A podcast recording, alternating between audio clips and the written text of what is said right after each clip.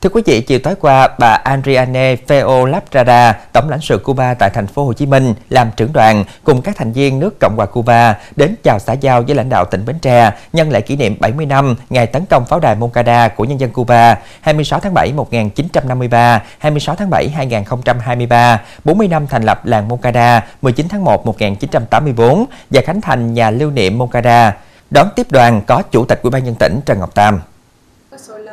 Tại buổi gặp mặt, bà Ariane Feo Labrada, tổng lãnh sự Cuba tại thành phố Hồ Chí Minh, bày tỏ phấn khởi vì đây là chuyến thăm Bến Tre đầu tiên của bà từ khi nhậm chức và trân trọng mối quan hệ hữu nghị gắn kết giữa Việt Nam và Cuba, đặc biệt hơn khi Bến Tre có làng Moncada và Cuba có làng Bến Tre. Từ mối quan hệ này, đoàn Cuba cũng mong Bến Tre và Cuba sẽ mở ra hướng phát triển về kinh tế, nhất là chế biến, sản xuất dừa và sản phẩm từ dừa. Về phía Cuba có lợi thế sản lượng dừa rất tốt. Bên cạnh đó là thắt chặt tình đoàn kết giữa hai địa phương. Đây là nhiệm vụ trọng điểm trong việc duy trì mối quan hệ giữa hai nước để thế hệ tương lai biết được quan hệ tốt đẹp giữa Việt Nam-Cuba.